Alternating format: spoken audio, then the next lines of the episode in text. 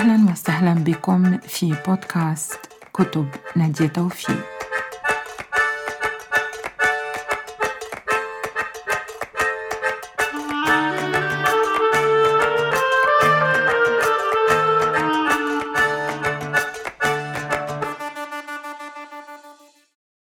مساء الخير أصدقائي الأعزاء. النهاردة كان في حدث مهم على مستوى العالم. وهو موكب المومياوات الملكية. أه الحقيقة أنا سمعت عن هذا الحدث قريب جدا ما كنت شفت الوثائقي الدعائي اللي أعلن عن هذا الاحتفال الكبير. وأنا أظن أنه كان مفاجأة سارة للكثيرين وكانت الفكرة كلها فريدة من نوعها. لا أظن أن في أي شعب من الشعوب احتفل بحضارته القديمة. بهذا الشكل من قبل.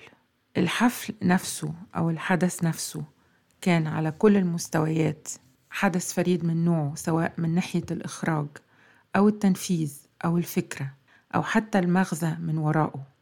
الحدث حمل في طياته معاني كثيرة جدا. الاحتفاء بتاريخ الشعب ليس مجرد نوع من الفخر بالوطن. أول معنى أنا شفته في هذا الحدث هو إعلان المصرية. إعلان الهوية المصرية اللي لها ملامح محددة وأنا سمعتها في خلال العرض وهي بتحدد بمعاني العدل والخير والجمال. معاني الإيمان وأيضا عقيدة الخلود. عملك يخلدك. أنت خالد. هذه الفكرة هي من ابتكار المصريين.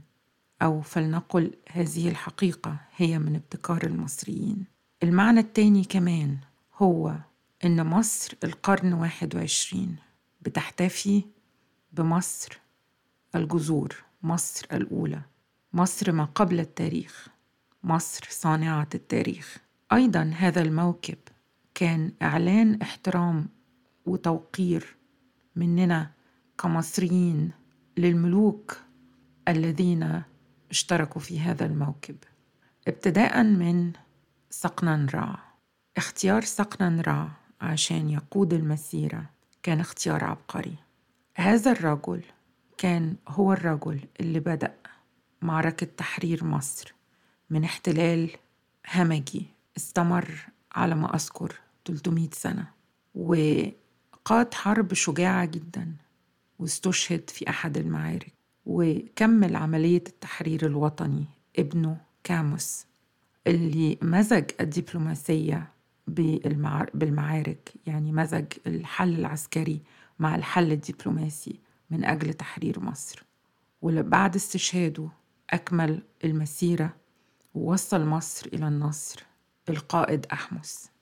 وكانت أيضا من بين الملوك اللي اشتركوا في هذا الموكب كانت أحمس نفرتاري اللي هي كانت لها رتبة عسكرية في ذلك الوقت.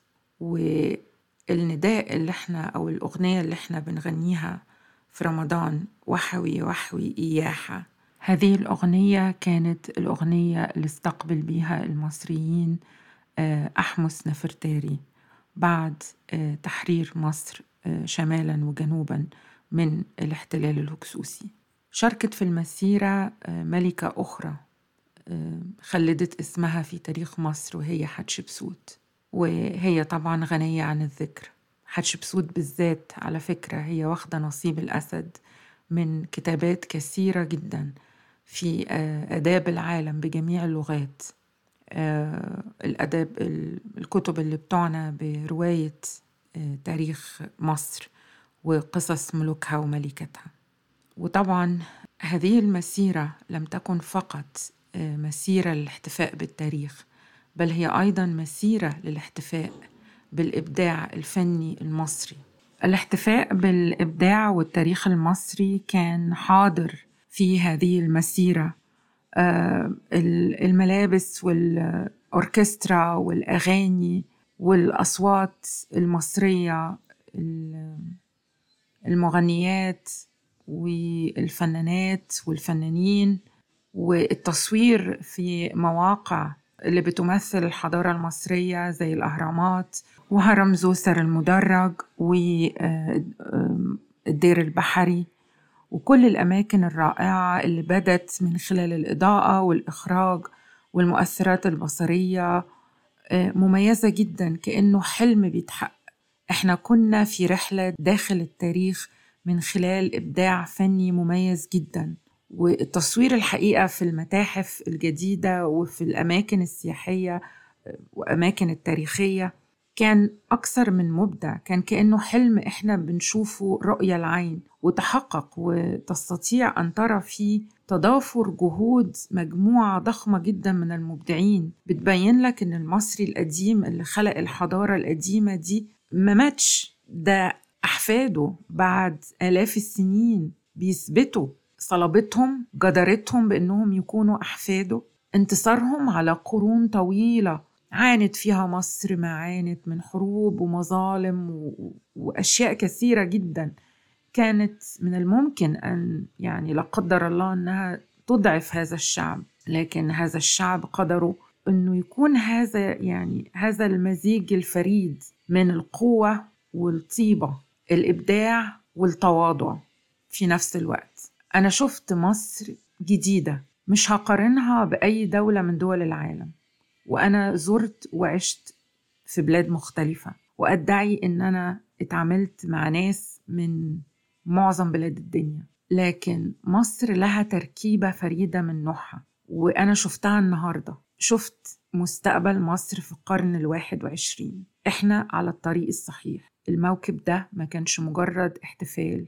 كان أيضا إعلان عما أسميه وأنا مؤمنة به مصر العظمى الحاجة التانية أو التالتة أو الرابعة اللي ظهرت من خلال هذا الاحتفال العظيم هي قوة العمل الجماعي إزاي لما مجموعة تتحد تعمل إيه؟ إيه الناتج اللي يطلع من خلال هذا العمل الجماعي؟ أنا تذكرت آه، عمل جماعي إحنا كلنا بنفخر بيه جدا وهو كتاب وصف مصر. كتاب وصف مصر أو la Description de l'Égypte ده كان ناتج لعمل مجموعة كبيرة من العلماء والفنانين. تكاد تبلغ 140 آه، عالم وفنان. أتوا مع نابليون بونابرت في الحملة العسكرية اللي كان عملها على مصر. وهؤلاء العلماء تم إدراجهم في هذا المشروع مشروع كتاب وصف مصر الضخم من خلال المعهد الفرنسي بالقاهرة اللي كان أنشأته الحكومة الفرنسية في مصر. وكان الهدف من هذا المشروع الضخم هو عمل كتاب آه، يحتوي على صور ونماذج ورسوم ومخططات تشرح تاريخ مصر. كان بينقسم إلى أقسام انقسم الأول لتاريخ مصر القديم والدولة الحديثة وفي جزء منه كان بيشرح الحياة الطبيعية في مصر الحياة الحيوانية والنباتية في مصر. هذا العمل الضخم اللي النهاردة هو بيعتبر من أعظم ما كتب عن مصر وعن تاريخها من أعظم ما كتب عن مصر وعن تاريخها وجغرافيتها إلى آخره. هذا العمل هو ناتج آه، تعاون عدد كبير من الفنانين والعلماء والمهندسين والخبراء في مجالات مختلفة وهو كانت كان نواة لعلم المصريات فيما بعد. النهاردة وأنا بتفرج على موكب المومياوات الملكية أنا شفت عمل أكثر ضخامة وأكثر روعة. عمل تضافرت فيه جهود علماء وفنانين وعسكريين ومتطوعين وناس أدت من أقل شخص عمل أي مهمة بسيطة لإنجاح هذا هذا الحدث الضخم لحد أكتر حد قعد وعمل أكثر مهمة معقدة في هذا في هذا المشروع الكبير. النهارده كان إعلان عن عودة مصر لمصريتها، عودة مصر إلى عروبتها، عودة مصر إلى هويتها المتوسطية، عودة مصر كدولة حرة مستقلة قوية تقدر تلعب دورها التاريخي اللي لعبته دايما على المسرح الدولي. نعم كان في بعد سياسي لهذا الحدث.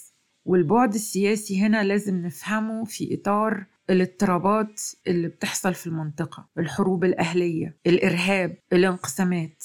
لازم نشوفه في هذا السياق. دي دولة قوية بتعلن عن وجودها. بتعلن عن تواصلها مع تاريخها القوي وبتعلن أيضا إخلاصها لدورها التاريخي والحضاري. كل ده أنا قريته وأنا بتفرج على هذا الحدث الرائع الجميل. أنا بس حبيت أني أسجل انطباعاتي عن هذا الحدث ما حبيتش أن اليوم ينتهي من غير ما أقول اللي أنا كنت بفكر فيه. وأنا سعيدة جدا جدا جدا أن أنا قدرت أن أنا أعيش وأشوف اللحظة دي. وأنا على يقين إن شاء الله إن مصر على الطريق الصحيح. صحيح مفيش حاجة مثالية مفيش, مفيش أي حالة مثالية في العالم لا في الحاضر ولا في الماضي. يعني انتظار اليوتوبيا هو ليس بممكن. لكن ما علينا إن إحنا دايما نحاول نعمله إن إحنا نقود حياتنا وحياة من حولنا نحو الأفضل نحو الأخير نحو الأجمل. وده معزك يا وطن. تحيا مصر